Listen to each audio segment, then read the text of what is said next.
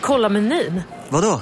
Kan det stämma? 12 köttbullar med mos för 32 spänn. Mm. Otroligt! Då får det bli efterrätt också. Lätt! Onsdagar är happy days på IKEA. Fram till 31 maj äter du som är eller blir IKEA Family-medlem alla varmrätter till halva priset.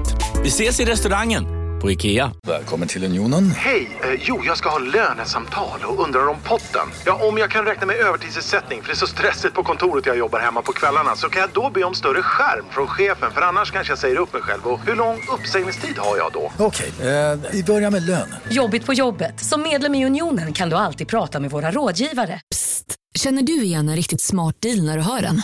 Fyra säckar plantjord för 100 kronor. Byggmax. Var smart. Handla billigt.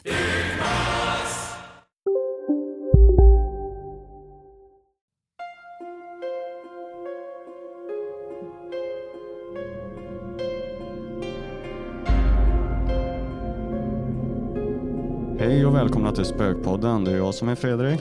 Och det är jag som är Oskar. Ja, ny vecka, nytt avsnitt, nya Mm. roligheter. ja, det har ju varit en eh, intensiv vecka tycker jag för mig. Jag har varit eh, lite faktiskt eh, dränerad får man säga. Jag känner mig ganska dränerad i själen just nu. Ja, okej. På vilket sätt då? Nej, men jag känner mig bara allmänt trött tror jag. Ja, men det, kan man, det är ju typ den tiden på året nu också. Mm. För du har ju ändå varit, eh, varit igång en stund nu.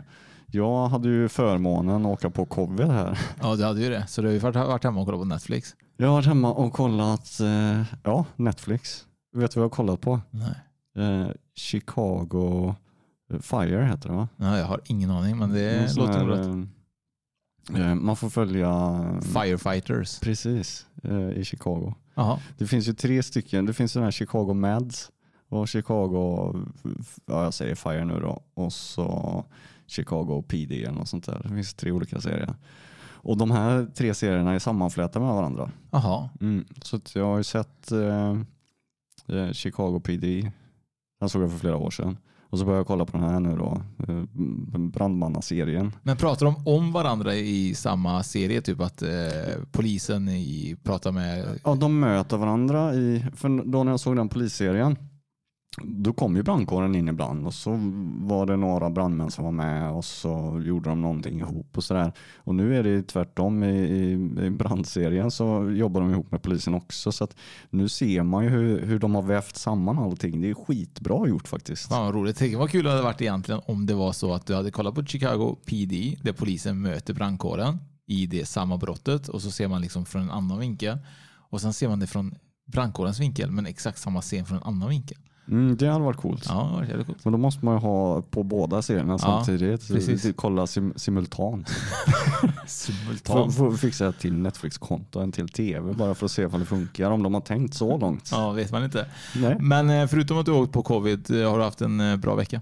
Ja men det får, det får man säga att jag har haft. Jag klarar mig ganska bra. Jag har bara varit jävligt trött. Mm. Jag trodde inte ens att jag hade det. Nej, det är många som känner likadant tror jag. Men nu Ja. har, känns det som att alla har fått skiten. Mm, men för jag tog ju ett sånt snabbtest och det visade ju ingenting. Nej. Och så eh, bara för säkerhets skull så tog jag ett PCR-test och det, okej. Ja. Vad fan, det måste vara fel tänkte jag. Men sen jag varit trött. Har varit. Men eh, Ser det så tur att det inte är ett grabbotest eller vad? Du bara, nej men det är inte så. Så efter nio månader så, så får du ut unga. Vad konstigt, fan jag tyckte jag började bli lite tjock här. Alltså. ändå har jag gjort ett test där i Ja början. precis, jag har inte käkat så mycket heller. Märkligt. ja. Men det är ganska imponerande att det fi- finns folk faktiskt som har varit gravida och fött barn utan att veta om det. Jag vet ju att eh, jag har hört sådana historier. Jag tror till och med att min eh, Petras eh, mormor var ett sådant exempel och hon föddes på utedasset. Så hon eh, sket ut ungen i toan, eller i utedasset. Ja, precis, vad- Fan, jag är lite hård i magen. Ja, sjukt ändå alltså. Och det, då har man inte några tankar på att vilja ha barn eller göra barn heller kanske. Nej, men du ska göra en sjuk historia är ju att Petras pappa Mm. och hans brorsa, de är alltså exakt på dagen nio månader emellan. Mhm. Nio månader bara. Exakt på dagen. Det där är ju sjukt. Är det möjligt? Alltså? Jag undrar egentligen Ja, vad fan han höll på med den här gubben. Ja. Fattar du på, på dagen liksom? Vad fan? ja. Men kan det vara så att någon är lite för sent född och någon Säkert. är lite för tidigt född kanske? Garanterat. Säkert något sånt. Men ändå, det är ganska Ja, sjukt. annars är det, fan, det har gått och varit sugen bra länge och så kommer, kommer frugan hem. och bara, "Du, Nu jävlar är det dags alltså. Nu har jag hållit mig här i nio månader. Det går inte. Nej, men inte ens då. Det kan inte vara nio månader. För det måste ju vara precis att när hon har fött barnet så måste hon ju nästan ha legat. Ja, jo, jo, men jag tänker under, under Ja, ja, graviditeten. ja, ja, men det. Det, man vet ju inte vad de gjorde under det, hennes nej. graviditet. Nej, nej. det ska vi kanske inte spekulera om här. Det är ett, an, det är ett annat program. Där. Nej, förlåt Petra för att jag lyfte upp det där. Men, men, men det är superintressant egentligen. Eh, Just eh, nu, Det är pratar vi superintressant. Men jag tänker lite grann egentligen hur, eh, hur man kan vara gravid så pass länge. Jag, det känns lite grann som... Är, kan, jag tänker så här, om jag hade varit gravid. Mm, Jag tänker så här, jag mig själv, om jag kunde bli gravid. mm. Så måste man ju ändå någonstans känna, igen, känna sin kropp så pass väl att någonting inte riktigt kanske stämmer någon gång, någonting under de här nio månaderna. Eller kan man vara så ovetande att man inte märker det? Eh, Uppenbarligen. Ja, det är ju Ja. det. Men det är det som är så, super, men, ja, men, intressant. Men, men Petras mamma måste ha märkt att hon Det var inte. Petras mamma där fortfarande. Det var Petras pappa som var på nionde månaden. Ja, ja, ja. Men det var Petras mammas mamma Mhm. som föddes i utedasset. Okej, ja just det. Ja. Nej men ja, jag vet inte. Det, och, jag menar hon är ju inte den första historien som, som har varit med om det där. Nej, nej hon är Så att, en, eh, en i mängden. Ja, en i mängden. Nej men det är lustigt. Det, Ja. är det. Eh, det är ju lite svårt för mig att uttala mig om det men att eh, ja, väldigt litet foster kanske. Men jag tänker lite grann så här om man egentligen ska prata i, i, i den här aspekten om andlighet och andar och spöken och själar och så. Så brukar det ju vara så att, typ, att man kan hamna i en rekarnation ju, som man tror på. Eller att Mm. själen föds på nytt i en ny kropp och hit och dit.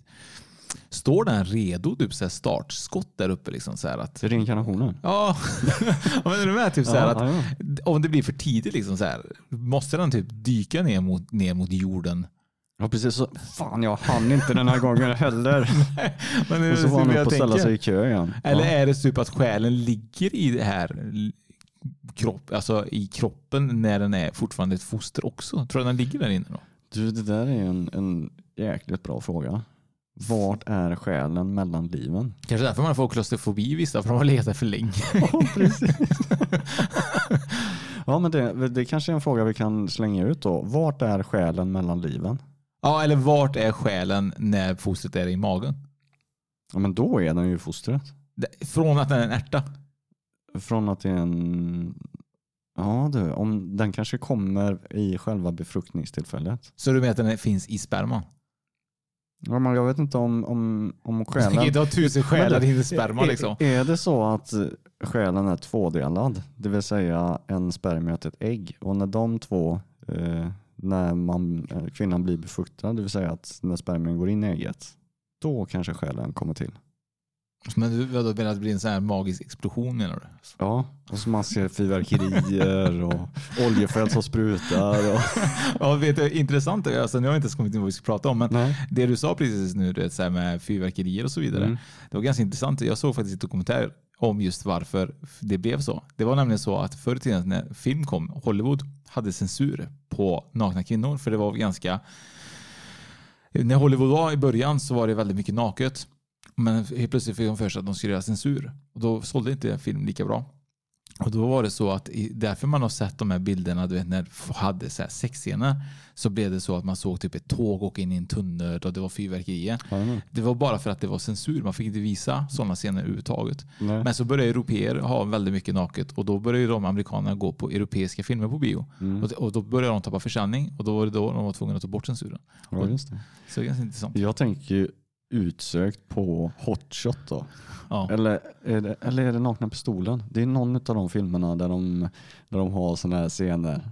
Är det Nej, det är nog Nakna Pistolen va? Ja, Nakna pistolen är sån, Ja. exakt sån. Då, då har de väldigt mycket sånt. De, de åker tåg och det är oljefält som Mm. bristerar Ja. och fyrverkerier. Det är, det är lite kul Ja, men då, då kör de ju, då är det lite liksom, att de spelar lite på, på just det där och att det var så Det- förr då. Väldigt mycket ironi skulle jag vilja påstå. Mm, det är ju så är det hela nakna pistolen. Ja. Men eh, oavsett vad så kanske vi ska ställa frågan, är ärtan själlös?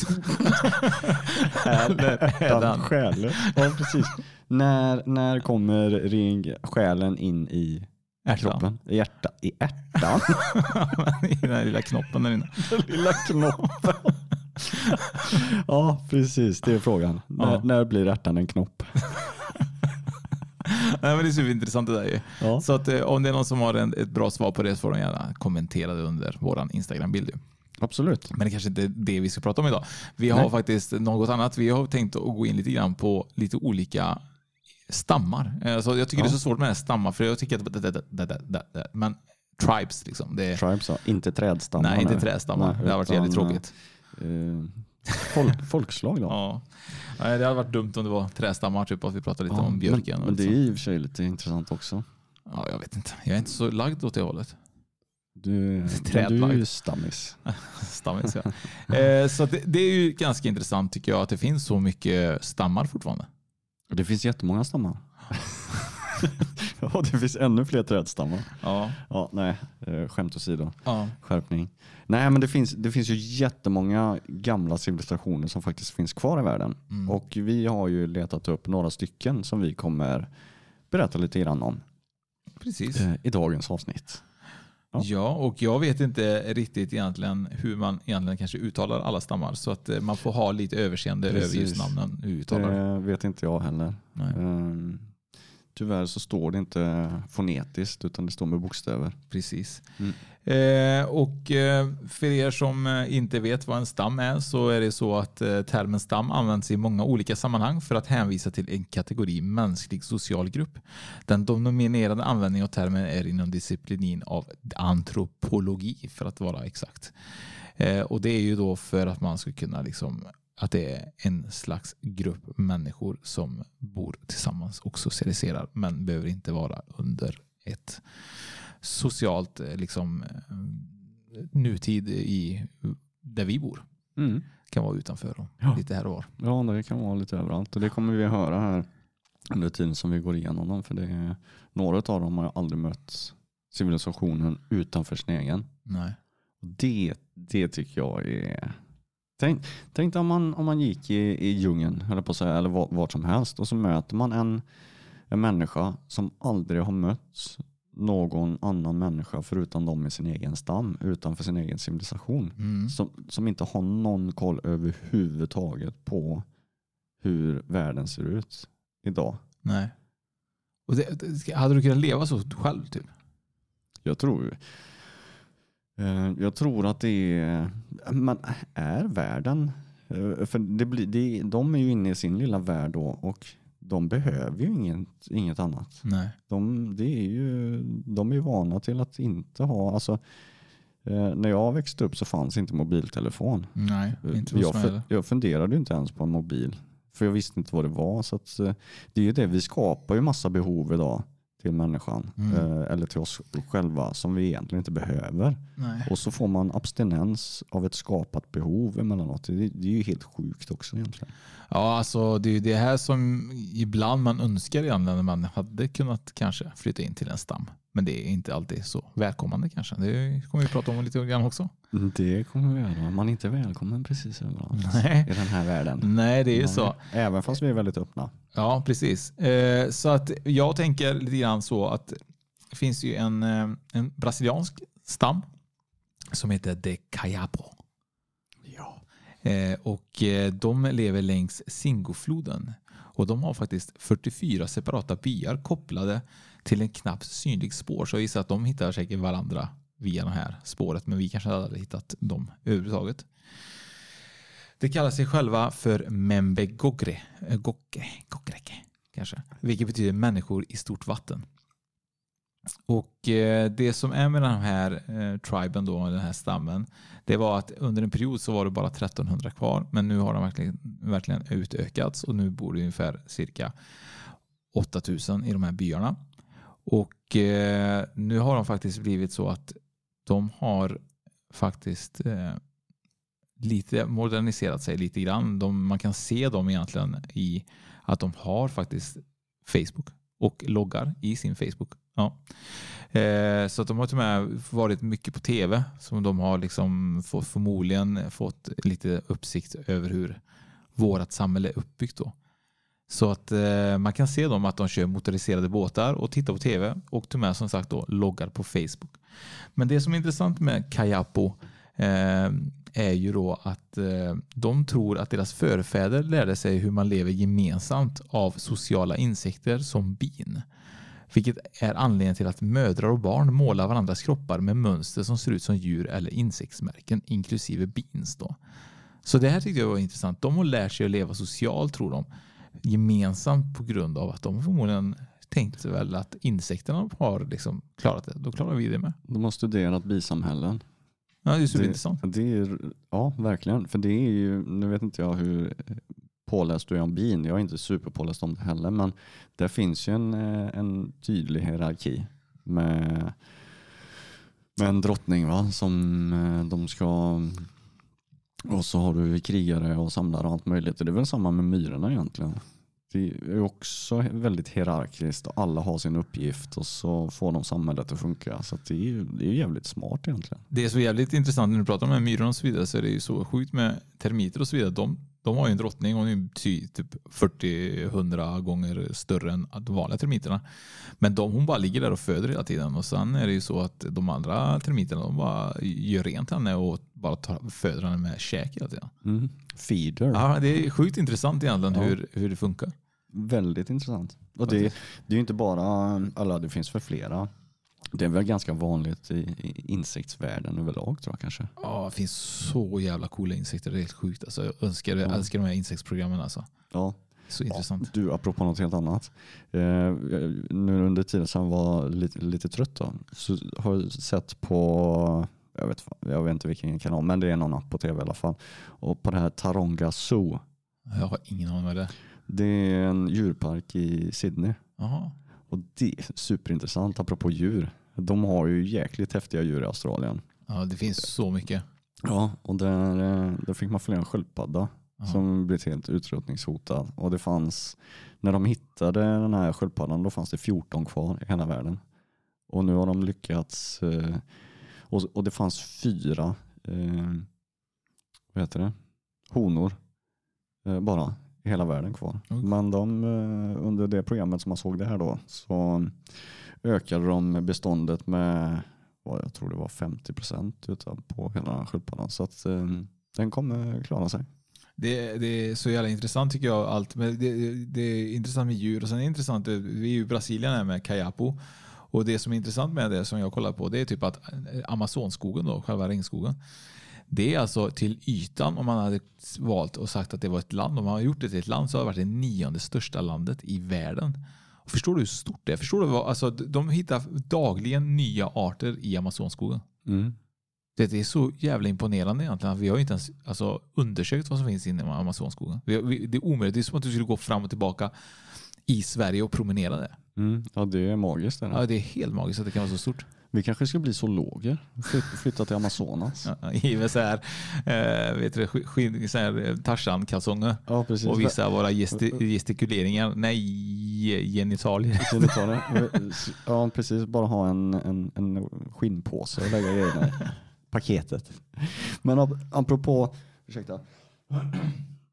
Apropå Brasilien då, så har vi en till eh, primitiv stam som kommer där och den kallas för eh, piraha, nästan som piraya. Och eh, ehm, ja, de lever ju också i Amazonas och det som är så himla speciellt med dem det är det att de eh, har ett speciellt språk. Eh, Det har ju alla i och för sig, men det de saknar i sitt språk det är eh, ord eller ljud för färger och siffror. Eh, och eh, eh, jag kollade lite på på några klipp på Youtube om det också. Och då var det en, en, en snubbe som kom dit för att köra byteshandel. Och så hade han med sig fiskekrokar. Och så la han upp eh, fiskekrokarna på stranden där och så frågade han eh, ja, hur många är det? Och, och då svarade den här killen som han skulle byta med inte tillräckligt. Eh, Och så la han fram några till och han frågade hur många är det? Inte tillräckligt. Och sen så när, ja det låg väl kanske en 10-12 fiskekrokar på, på stranden där. det var du sa precis. Du skulle säga något helt annat. Fiskekroken, sa jag inte det? Jo, men det var Ja. på väg att säga något annat. Ja. Okej, det kanske var i, i huvudet. Men i alla fall så när det var tillräckligt många då så svarade han, ja, hur många är det nu? Ja, nu var det tillräckligt. Mm. Och sen så berättar de det att de vet ju inte, om du frågar en, en, en sån piraha, eh, en, en fru där eller en kvinna om hur många barn hon har. Då svarar hon antingen så har hon tillräckligt med barn eller så har hon inte tillräckligt med barn. Oj. Så de vet inte hur många barn de har för det, de har inga ord för det. Nej. Eh, Men det är ju inte så att, att de är dumma för det. Men Nej. de vet ju vad alla sina barn heter och hur de ser ut och allt sånt där. Så det, men det, det är ju inte på något sätt så att, att de är knäppa eller bakom. Men eh, de har helt enkelt De saknar ord de för saknar det. ord för, och det är samma med färger. De, det är helt oviktigt. Det spelar ingen roll hur många barn jag har. Liksom. Alla är lika mycket älskade eller, Ja. eller inte. Och det, det är ändå ett rätt schysst sätt att leva på. Men, men, men hade de inte varit lika älskade även om de hade numrering menar du? Nej. Så dina barn som, kommer, som är numrerad nummer tre, han är inte lika älskad Ja, som men- nummer ett? Men det, det, det är faktiskt en ganska intressant fråga att du ställer här. För man har ju, eller jag har ju flera barn, det har du också. Ja. Och du har ett barn nummer ett. Mm. Det är den första. Ja. Men bara det att det är ditt första barn, nummer ett, Ja. Blir den mer värd för att det är nummer ett? Då? Alltså, men du, du, du är med på tanken. Jag förstår hur tanken är, För- men för jag har tänkt på det för, väldigt mycket. För, för, nummer två, det är ju första förloraren. Jag vet, men grejen är typ att jag, jag kan tänka mig att fler, kanske vissa känner så, men jag har faktiskt försökt värdera, alltså jag, jag tycker det är kul att liksom känna efter, typ så här, värdera kärleken till dina barn. Tanke på att Lea är min äldsta och Colin är min andra. Så jag har tänkt typ så här, men älskar jag Lea mer? Och så har jag så här, gått in i mig själv och tänkt så här, men jag, absolut inte. Jag kan, min kärlek till dem är faktiskt exakt likadan. Så att det är jag tacksam för. Men vissa tror jag faktiskt, ibland kan det vara så tyvärr att du har mer kärlek till ena barnet. Men för mig har det varit att det är exakt identiskt. Alltså. Ja, men jag känner också det. Att, eh, Du får inte säga annat nu. nej, nej, det är klart jag inte vågar. Eh, Jag har hört att du har sagt annat. Mm, precis, jag har ju en favorit liksom. eller två, eller tre kanske, jag vet inte. Men ja, nu kommer vi in på ett sidospår, men det är lite kul. Eh, sen så något annat som är väldigt speciellt med de här Piraha, det är det att i alla tider, eh, bland i princip alla folk, så har ju sex en jättestor betydelse. Eh, det vet man ju genom, genom åren att alltså med prostitution och man byter saker mot sex och sånt, och sånt. Men det här folkslaget, de är det är helt oviktigt för dem med sex i den bemärkelsen. Så att, eh, och hur de har kommit fram till det, det vet jag inte riktigt. Men de har väl kanske försökt byta till sig saker genom att erbjuda sex. Då, de som har varit där, de västerlänningarna och så. Men de är inte ett dugg intresserade av det. Jag är intresserad av sex överhuvudtaget. Men de får barn men bara för att befrukta sig för att föda vidare liksom deras... Precis. Så att, eh, det, ja, det är ett sätt att, att fortplanta sig. Mm. Eh, Men det är, det är inget sätt det handlar inte om njutning på det viset att man ska ha det utanför. Nu vet jag jag hittar ingenting om äktenskap och sådär men, Nej. men just det att det var en stor grej att, att eh, de använder inte sex som handelsvara på något vis. Nej. Nej, jag vet inte hur de andra stammar gör det överhuvudtaget. Men det, det är ju fint att det inte är så. Mm. Ja, verkligen. Men jag, jag, jag hade ju med lite grann också som jag hade läst som jag hade med mig här om just det som jag la till extra. Då. Och det är oftast att de piraya, då, eller man ska kalla dem, de, hur de ser på universum. Och då är det så att de ser ju det att universum är byggt i olika skikt. Mm. Och eh, det lever i ett lager i universum och att vissa andar lever i ett lager ovanför dem. Då. Så det är intressant att de ser ju egentligen på, på det här att vi är olika skikt i, i, i tron eller religion eller ja, vad ska kalla det, i universum. Liksom. Mm. Det tycker jag var ganska intressant ändå att de ser liksom att det är förmodligen olika parallella världar. Och jag menar att de ser det ändå när man bor i en stam i skogen och har kommit så pass långt. Ja. Ja, precis. Men samtidigt så om man, eh, om man djupdyker lite då, eller vad man ska kalla det för, så det handlar om energier och hela den biten. Och alla känner ju av energier mer eller mindre, så varför skulle inte de göra det? Även Ja. fast de kanske inte Men om vet de inte, jag, jag vet, ifrån. men det som är intressant är typ om man inte har ett ord för liksom antal eller färg, men om man har liksom ändå liksom lagt en tanke på hur världen och universum är byggd tycker jag är ganska intressant. Mm, man vet ju om det är tillräckligt. Om, om det är, man vet ju om det är en eller flera även fast du inte har ett ord för det.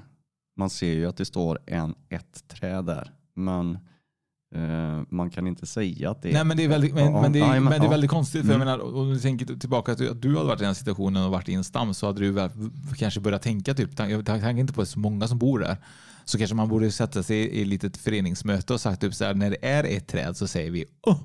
och när det är två så säger vi då.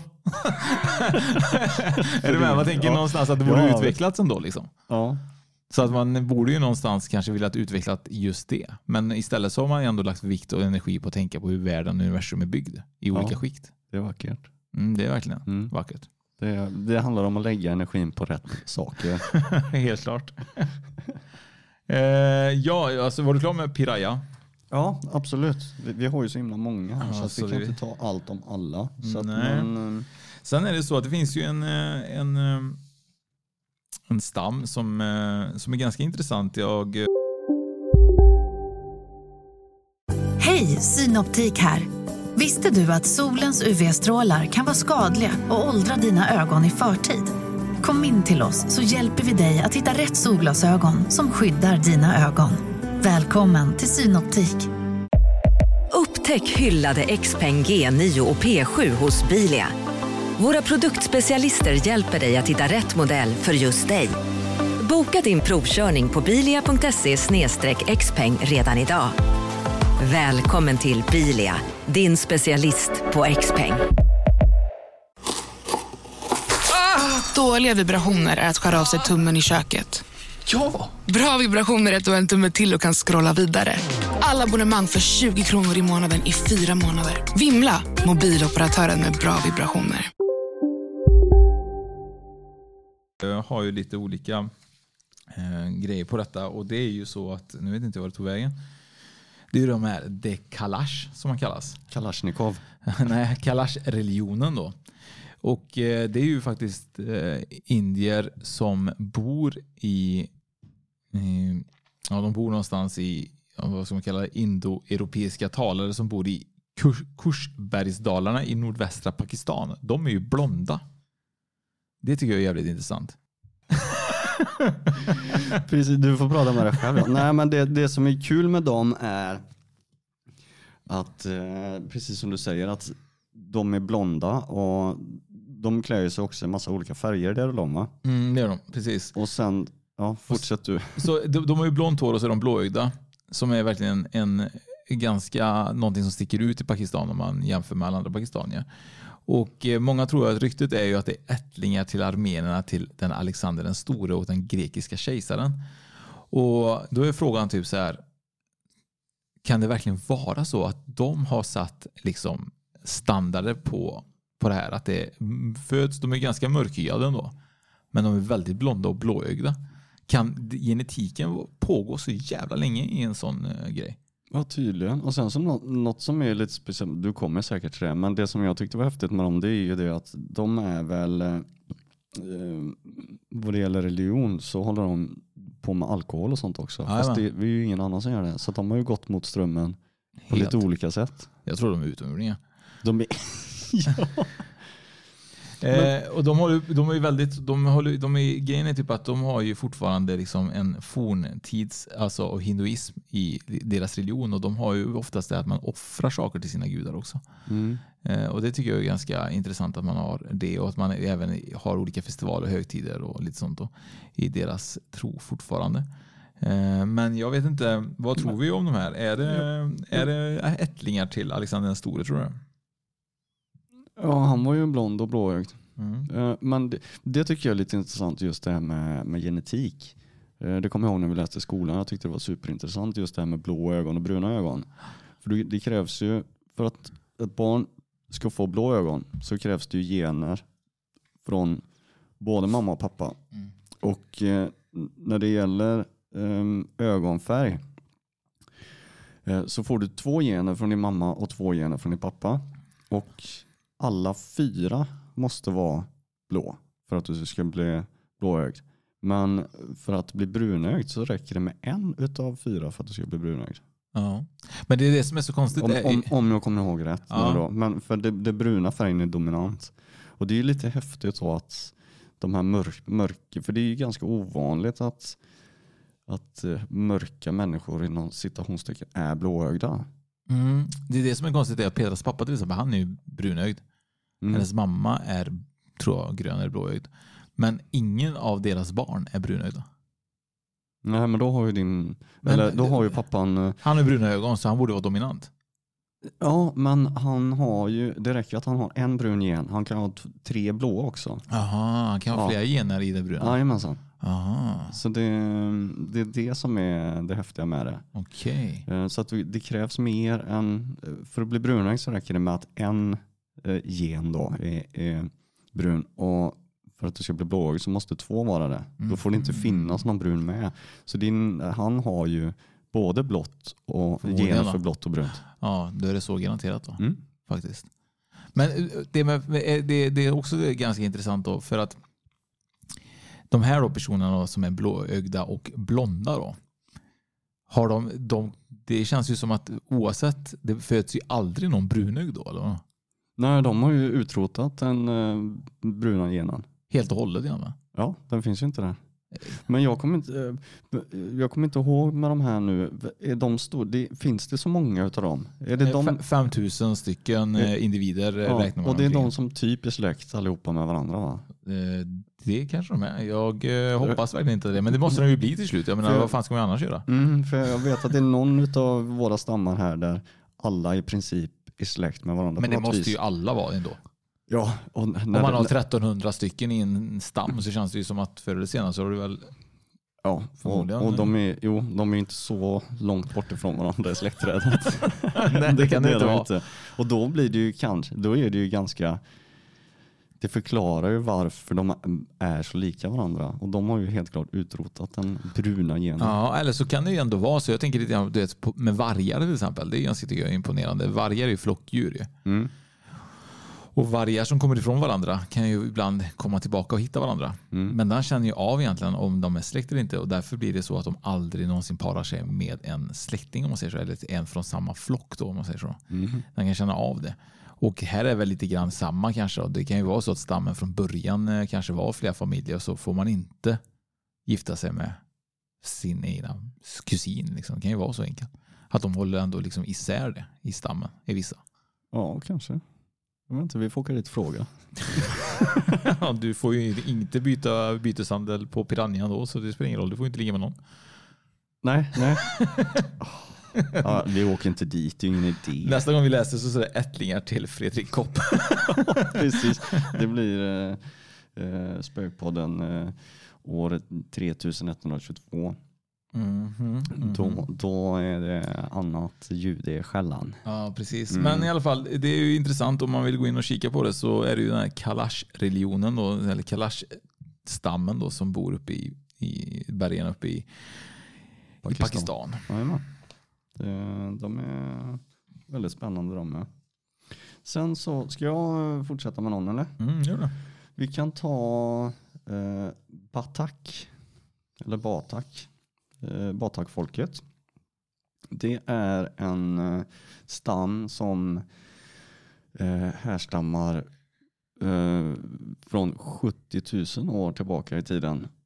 Och de lämnade Afrika och begav sig till det filippinska fastlandet. Eh, och eh, det som är väldigt intressant, eller väldigt intressant, men deras eh, tro, den kallas för eh, Dalian Dalian Natulu. Och det är en livsfilosofi som bygger på tre hörnstenar egentligen. Och den första hörnstenen är att man ska respektera sin frus familj. Det är jätteviktigt för dem. Eh, och då ingår ju såklart eh, föräldrarna eh, eller förfädernas hustru och barnbarn och, och mannen då såklart. Sen så den andra hörnstenen är att man alltid ska visa vänlighet mot kvinnor i alla sammanhang. Och det, finns in, man får, det får inte finnas några baktankar gentemot någon annans fru eller kvinna överhuvudtaget. Och sen så har vi den tredje hörnstenen och det är att man alltid ska leva omsorgsfullt och ha en jättefin och god försiktig attityd mot nära släktingar. Så att släktfejder och sånt det är helt uteslutet i deras eh, tro. För det ligger i, i, i deras trossamfund. Och det är lite häftigt att, att deras tro går ut på att hylla kvinnor och familj. Mm. För så ser det inte riktigt ut i alla delar av världen idag. Nej, nej, nej, så är det, nej, nej, Det är så är det ju inte. Helt sjukt. Eh, sen så något annat eh, intressant med dem det är att eh, de håller på med sån här rituell kannibalism. Jaha. Ja, ehm, och det är väl dokumenterat. Jag ska läsa lite innanför här. I Marco Polos memoarer från sin vistelse på Sumatras östkust eh, eh, år 1292 så nämner han ett möte med bergsfolket som han kallar för människoätare. Och eh, redan då så, så kom han på då att de här killarna och tjejerna, de vill man inte bråka med för de, de käkar upp dig. Jävlar. Ja, det är, ehm, och det har de hållit på med i alla, alla år. Eh, och till detta så, så och det, jag vet inte om det går lite emot eller så är det en fin tanke med det för att de är ju kannibaler. Men samtidigt så, så har de kallats även för dödskult. För att de menar det att vid döden så lämnar tändin, eller själen då, människokroppen och eh, frigörs. Och eh, det man gör är att man, eh, man tar verkligen hjälp av eller hjälp, man tar hand om sina döda på ett otroligt bra sätt. Så att man begraver dem, eh, man gör rent ben och allting sånt och så begraver man dem. Och sen så har man en, en ytterligare en återbegravning. Jag minns inte hur, hur länge det är nu men eh, när det har gått tillräckligt lång tid då gräver man upp dem och så eh, gör man någonting, eh, man tar hand om skallen först och har en ceremoni för, för skallen. Och sen så lägger man alla benen i en korg med vit insida eller vitt tyg. Och sen så begraver man dem igen. Mhm. För att eh, då uppnår man en högre status Jaha. när man har gått bort. Då. Ehm, och det finns ju massa nivåer i det här då. ehm, med återbegravningen och, och hur det funkar och sådär. Så att jag kan ju läsa hur mycket som helst om det. Men, men det tycker jag var riktigt häftigt med, med de här. Det är det Batak eller? Jajamän. Det är de från Filippinerna då? Mm. Men det, det, jag läser lite grann, för jag har ju ett annat papper än vad du har. Så, och det är liksom så här kul ändå. För det, är så, Ja. det, det står så här. Det, pa, det Palawan Island, Filippinerna, som bor, eh, så, eh, bor Batak-folket, en stam av några av de mest genetiskt diverse människor, människorna på planeten. Mm. Det är, trodde att det hör till Negrito eller Austra, Australoid-tävlingen, så jag inte vad det betyder. Så är den mest avlägset besläktade människor från afrikaner. Mm. Det är ras som vi alla härstammar ifrån. Ja, Så det. precis. Och det, det här det tyckte jag var väldigt konstigt. Jag vet inte riktigt hur, vem som har skrivit det här. Men, men det var jag läste en liten, en liten parentes här som stod i någon text. Eh, typiskt av negritos. Batak är små i sin kropp och har kinky ulligt hår. Och så kinky ulligt hår. Ja, jag, jag tror nog kanske att det kan vara en sån här fantastiskt bra eh, Google eh, Översättning översättning. Kinky, ulligt hår. Kinky det är ju sexigt. Så att, eh, jag vet inte, och det står något annat här också med G-sträng. Jag vet inte, så en så eh, fjädrar eller smycken. det- Så jag gissar att de går runt i string, stringkalsonger då. Mm, men det, för det, det när du säger det så är de är ju väldigt små de här människorna också. Ja, typ 1,50 någon. Jajamensan, så det är ju någon, och jag ska de, eh, nu tänkte jag säga något helt eh, fel. så jag, jag säger inte det. Men, men det var som jag sa tidigare, att det, är ju från 70, för 70 000 år sedan så härstammar de från Afrika. Ja. Så tog de ju sig till den filippinesiska kusten. Ja, precis. Nej, men det finns ju, alltså det, det som är intressant med, eh, med eh, stammar och så vidare så, så är det ju så att det finns så många olika. Och eh, ja, jag vet inte, det finns ju även den som heter det andamanese. Ja. Och eh, det är ju faktiskt så, det konstiga är ju lite grann som det känns ju som att de går ihop lite grann med ehm, det jag undrar verkligen att om det här är någon slags information som kommit och lagts på Google Translate. För att här står det samma sak här faktiskt. Jag vet inte om det här... För, för Nej, men de, ja men de kom ju, vi har ju en lista på flera stammar Ja, precis. och de här stammarna kommer efter varandra. Så att eh, det det står är att eh, andamanerna är också klassificerade som negritos, precis som batakerna. Ja, så det är egentligen Mm. det då. Ja, de och, syftar tillbaka på det. och det kallas egentligen vanligtvis är det pygmer då egentligen i det här läget för de är också Mm. väldigt korta. Då. Jajamän. Och, eh, och det är ju så att eh, de här är en av, en av de första grupperna som migrerar ur Afrika. Och eh, utvecklade i stor utsträckning isolerat fram till 1700-talet. Det visste inte hur man gjorde eld till 1800-talet den här stammen. Nej, du Det- vet, inte gjort eld förrän på 1800-talet. Det det, då är man, jag ska inte säga att man är, ja, man ligger efter sin tid kan man säga. Ja, det är sjukt alltså. Och eh, det är också så att de har separata stammar och alla har sina egna kulturer och språk i den här stammen. Och eh, den, eh, de är ganska utrotade på ett sätt för att de gissar väl att de skövlar och grejer som de alltid gör.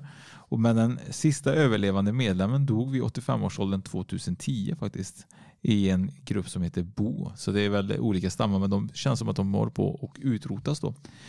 Eh, och sen har vi en annan grupp som är sentinesen då.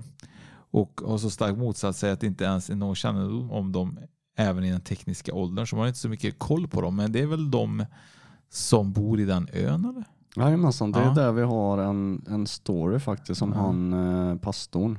Som man kanske kunde dra lite kort. Ja, det kan vi göra egentligen. Mm. Och det, det kan vi göra, göra nu också. Men det är ganska sjukt ändå att man inte har någon kännedom om dem. För att man inte kan ta sig in till ön. Nej, eh, och det är ju den indiska regeringen har ju utfärdat und, heter det undantagstillstånd? Ja, det- nej, men, nej, det är det ju inte. Undantagstillstånd är ju när du inte får gå ut. Va? Men eh, vi, den västerländska civilisationen, får inte besöka den ön där de bor.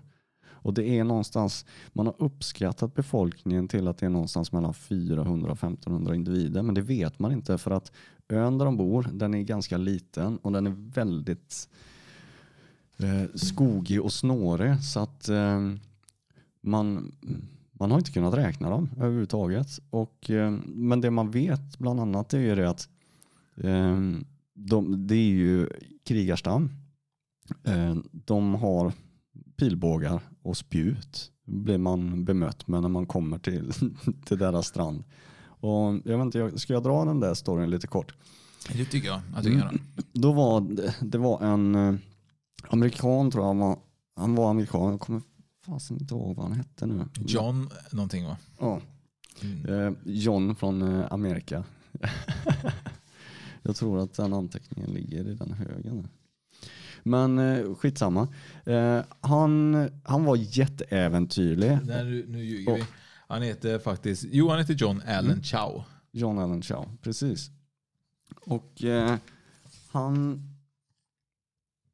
han var ju eh, 26 år. Han kom från Scottsboro i Alabama eh, och det ligger ju i eh, Vancouver. Eller Vancouver ligger i Alabama. Rätt Nej, sagt. äh, ja, eller Alabama ligger i Vancouver. Så kanske det är. Ja, skitsamma. Det ligger i USA. Vi snackar inte geografi.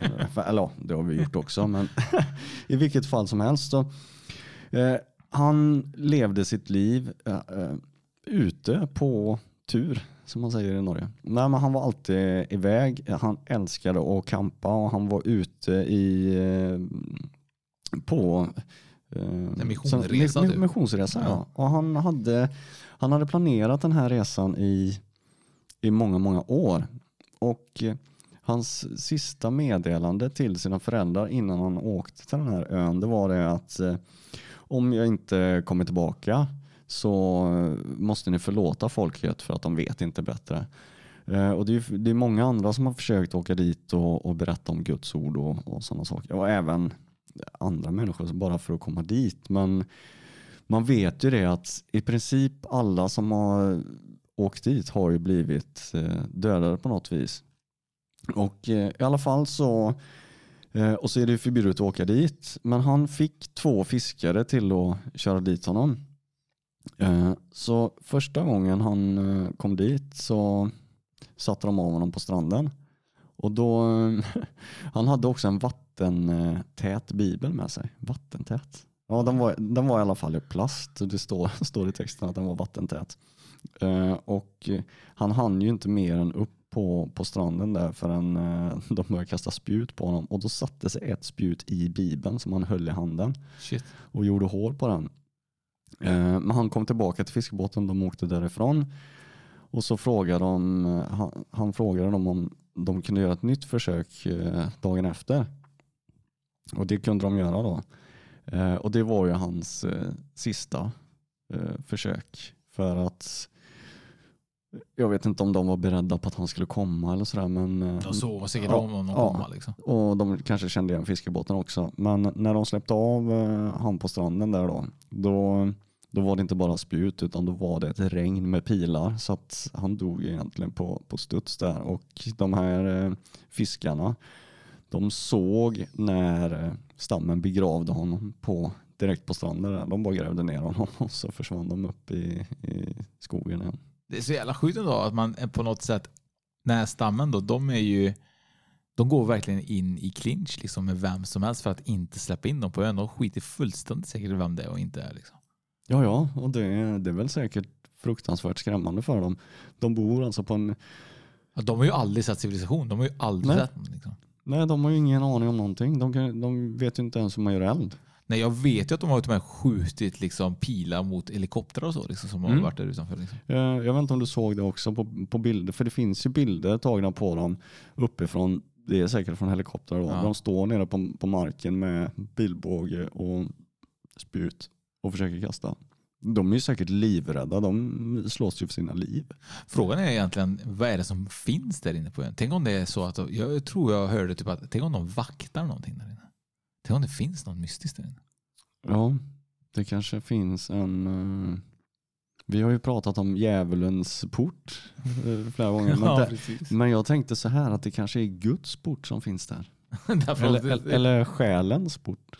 Porten till själen. Man vet man har ingen aning. Nej, men det är väldigt alltså- spännande. För den ön är ju inte jättestor heller. Nu, nu har inte jag kollat upp hur stor ön är, men, men om man ser på kartan så ser den inte speciellt stor ut. Så de har ju säkert full koll på hela sin ö och kan den utan och innan. Det står ju egentligen att eh, det rör sig mellan 50 och 400 individer så man vet inte riktigt hur många som finns där inne och de livnär sig framförallt på fisk och snäckor som fångas i grunda vatten runt öns stränder. Sköldpaddor och småfåglar är viktiga inslag i kosthållningen står det. Mm. Ja, det är, för man vet ju i princip ingenting om dem. Man har sett dem, men det är inte så att eh, man har lyckats få kontakt med dem. Nej. Kontakt har man ju fått, men det har inte gått så bra. Nej, men det är ganska intressant ändå typ att han träffar eh, Bibeln. Liksom. Ja, så att egentligen så skulle han ju, det känns ju hemskt att säga, tagit sitt förnuft till fånga där och eh, tagit den extra chansen som han fick där. Ja. För där, det spjutet hade lika gärna kunnat eh, sitta i honom. Men han var helt övertygad om att han ville sprida Guds budskap till eh, de öborna där. Så att mm, ja, Det är ganska intressant egentligen då att man att på något sätt att myndigheter egentligen låter detta hända utan att straffa någon. Är det vad jag tänker? Att man tänker typ så här, nej men det spelar ingen roll egentligen. Han dog där och ingen behöver straffas för att han mördades. Liksom. Jag tror att de tänker så. Dels så är det förbjudet att åka dit. Den, eh, regeringen har ju fredat den ön så att man åker dit på egen risk. Och sen då om det är med livet som insats så jag vet inte hur, hur regeringen kan eh, eh, sanktionera mord för det, det gör de ju på ett sätt om man tänker efter. Men eh, ja, jag vet att familjen står att de vill ha tillbaka kroppen men eh, de vet inte hur de ska egentligen åka dit och hämta kroppen. Det är lite det som är, Mm. har varit tydligen. Familjen vill verkligen men polisen Mm. kan inte göra något. Nej, de kan ju inte det för att regeringen har ju sagt att det, du får inte åka dit. Eh, och eh, de som är där, de kommer ju inte straffas för det. Så det, det är ju en... Det står så här, enda sättet att närma sig gruppen enligt antropologen då, Anup Kapoor vid University of Delhi, är att försöka visa att man kommer med fredliga avsikter och det innebär bland annat att man måste klä av sig alla kläder för att kunna hoppa, för att kunna hoppa på någon form av interaktion. Mm. Om man tänk dig det, kläder. Vad är det för någonting? Om du aldrig har sett det. Det kommer folk med Tänk dig om någon kommer med flytväst på sig, hur ser den ut? Alltså det måste ju se ut som ett monster för dem, de har aldrig sett. Eh, jag vet inte hur det är med färger och sånt heller. Nej, om, alltså- om de ens kan göra färger och kommit på, eh, tror, jag vet inte om, ens om de kan väva och göra tyger eller sånt. De använder väl eh, skinn från djur Ja. säkert. Sköldpaddsskinn. Ja, men, ja, jag, jag vet inte hur mycket djur det finns där inne. Jag menar, det känns ju inte att ön kanske är så pass stor. och Den känns ju ganska liten. Så det, Mm. det är ganska ändå imponerande ändå, liksom att man håller sig vid liv så länge. Ja, jag menar vad sa vi? 40 till, eller 50 till 400 individer. Det, ja, man räknar med, det man vet Vad inte. man vet. Ja, man har ingen Mm. aning, man har ju inte räknat in dem. Undrar om det är världens minsta stam. Eller tribe, eller vad man ska kalla det för. Ja, kanske. Eh, Såvida inte det finns någon ännu mindre i Amazonas djungler som vi inte har utforskat då kanske. Finns säkert. Det är ju imponerande tycker jag i alla fall med att det fortfarande existerar på 2021, 22 blir det nu. Mm. Att eh, folk fortfarande kan leva så här. Ja, men de vet ju ingenting annat. Det var ju som vi, jag vet inte om vi pratade om det i avsnittet eller om vi pratade om det innan vi satte igång. Men just det att vet man inget annat så finns det ju ingenting annat på ett sätt. Även fast eh, man tänker att allting finns bara att vi har inte uppfunnit det ännu. Nej. Men de har inte uppfunnit någonting. Nej, inte eld förrän 1800-talet ena, ena, ena i alla fall. Men eh, jag tycker att det har varit kul att spela in det här avsnittet och eh, vi har ju våra sociala medier. Man kan gå in på spökpodden.se, man kan gå in på Patreon och bidra med en peng så att vi kan fortsätta växa. Och man kan eh, faktiskt eh, integrera med oss genom att skriva på Spökpodden eftersnack eller söka tillgång. Det kan man absolut göra. Så tack för oss. Hej, Susanne Axel här. När du gör som jag och listar dig på en av Krys vårdcentraler får du en fast läkarkontakt som kan din sjukdomshistoria. Du får träffa erfarna specialister, tillgång till lättakuten och så kan du chatta med vårdpersonalen. Så gör ditt viktigaste val idag, listar dig hos Kry. Ja, Hallå? Pizzeria Grandiosa? Jag vill ha en Grandiosa capriciosa och en pepperoni. något mer? Med kaffefilter. Ja, Okej, ses samma. Grandiosa, hela Sveriges hempizza. Den med mycket på. ska några små tassar flytta in hos dig. Hos Trygg Hansa får din valp eller kattunge 25% rabatt på försäkringen första året. Läs mer och teckna djurförsäkringen på trygghansa.se. Trygg Hansa, trygghet för livet.